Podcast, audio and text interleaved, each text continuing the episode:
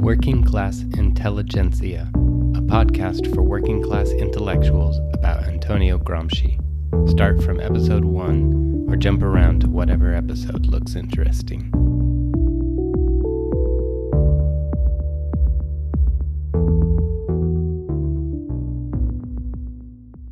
In this episode, I'll finally cover one of Gramsci's essays, one of the first essays Gramsci ever published.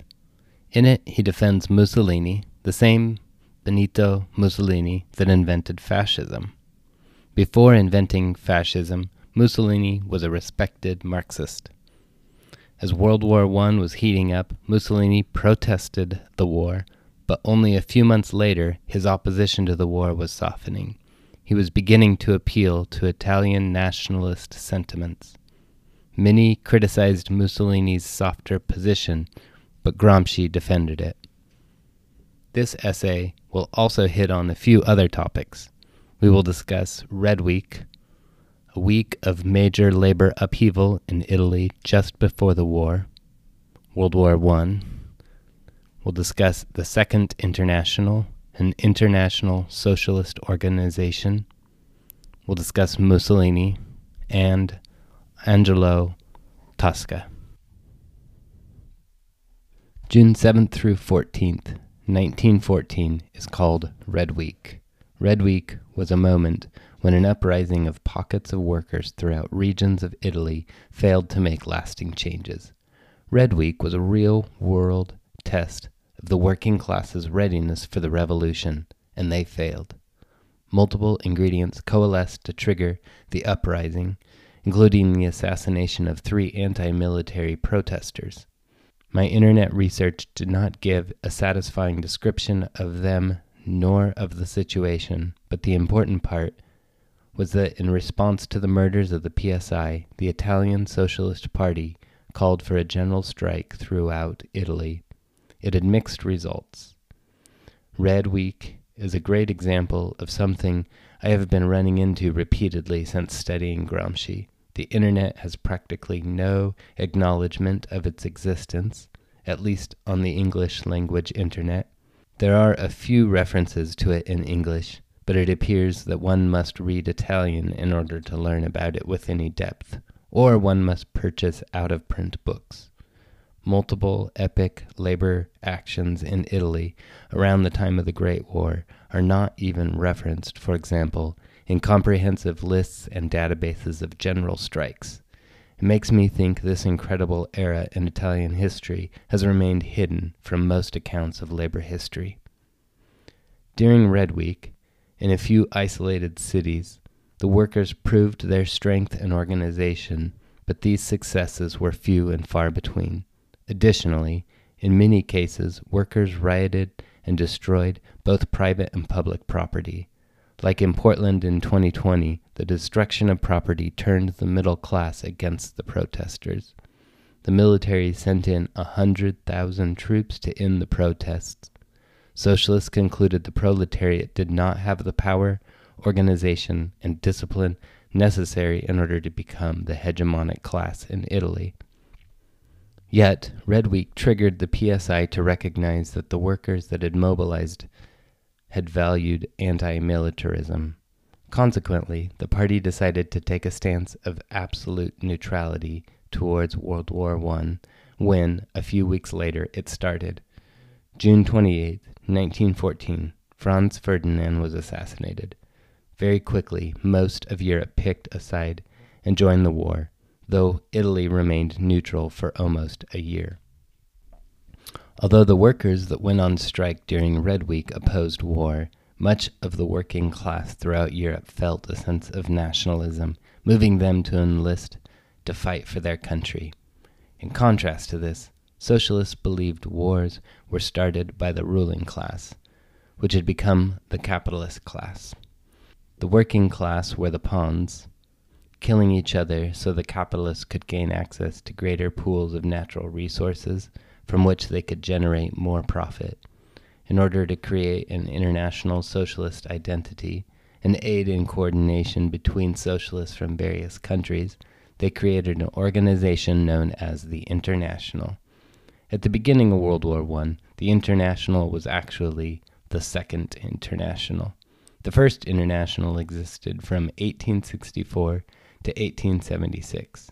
The Second International was a continuation in the mission of the First, except that it excluded the anarchists, an important element of the left and the labor movement at that time, especially in Italy. The anarchists will continue to play an important role in the story of Italy in the time of Gramsci throughout this podcast. As World War I was getting started, the International came together to develop a strategy. France took the most extreme stance, calling on the working class to end the war by calling a general strike. He, they thought if the workers refused to fight and refused to work, the capitalists would have no option but to surrender to the will of the workers. But of course, a general strike would not be successful, especially in Italy, where Red Week had recently proven the working class was not unified.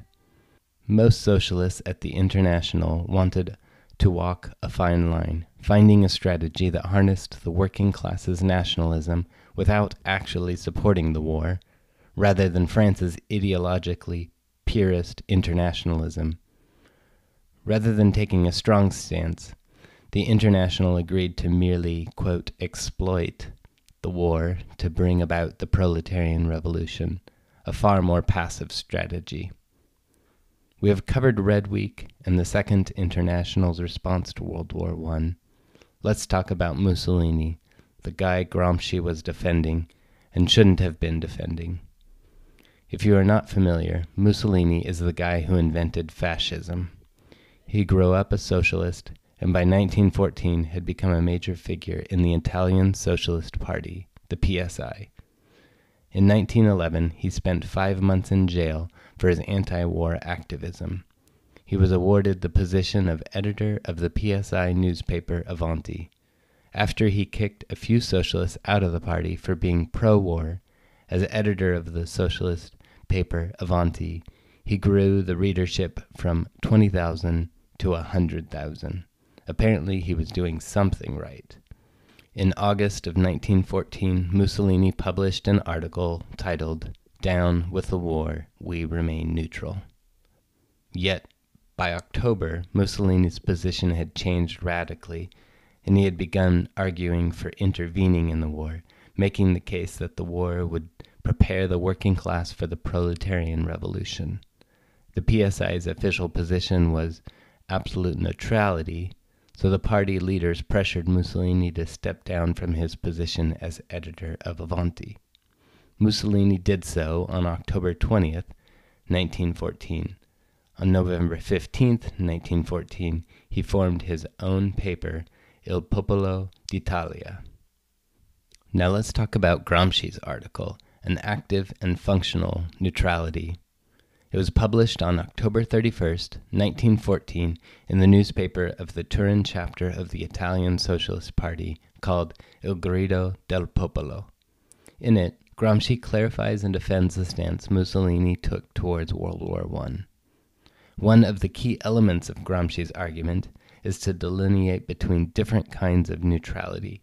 Gramsci was promoting an active neutrality, but I do not see him promoting intervention in the war.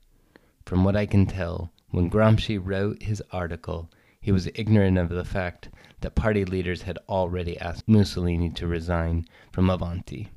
Mussolini's sin appears to be that he told the capitalists if you want to go to war, the working class will not sabotage your actions. And to be clear, Gramsci's piece is not responding to Mussolini, it is responding to A.T., Angelo Tasca, Gramsci's personal friend, possibly the friend that got him to join the PSI in the first place. Tasca went on to fight both fascism and Stalinism for decades. His name will come up over and over again throughout this podcast. In Tasca's refutation of Mussolini, he made the case that the working class did not have the power or organization to shift events in their favor, so neutrality was strategically necessary. Gramsci responded to Tasca, arguing after the working class expressed anti military sentiments during Red Week, it made sense for the party to establish a position of absolute neutrality in relation to the war. But a few months later, Gramsci believes absolute neutrality has become a reformist slogan and must be abandoned for one that prepares the workers for revolution, preparing the workers for class struggle. As I explained in previous episodes, Gramsci rejected the reformists. I am a democratic socialist. He would probably call me a reformist, though I would argue that the material conditions have changed dramatically since Gramsci wrote, and so we would need to have more nuance in these distinctions.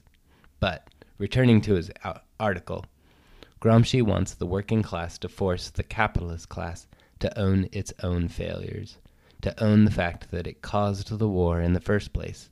He believes this could help the PSI to grow their membership. In my opinion, while he may have been right that it would grow membership, Gramsci's argument is extremely weak and naive.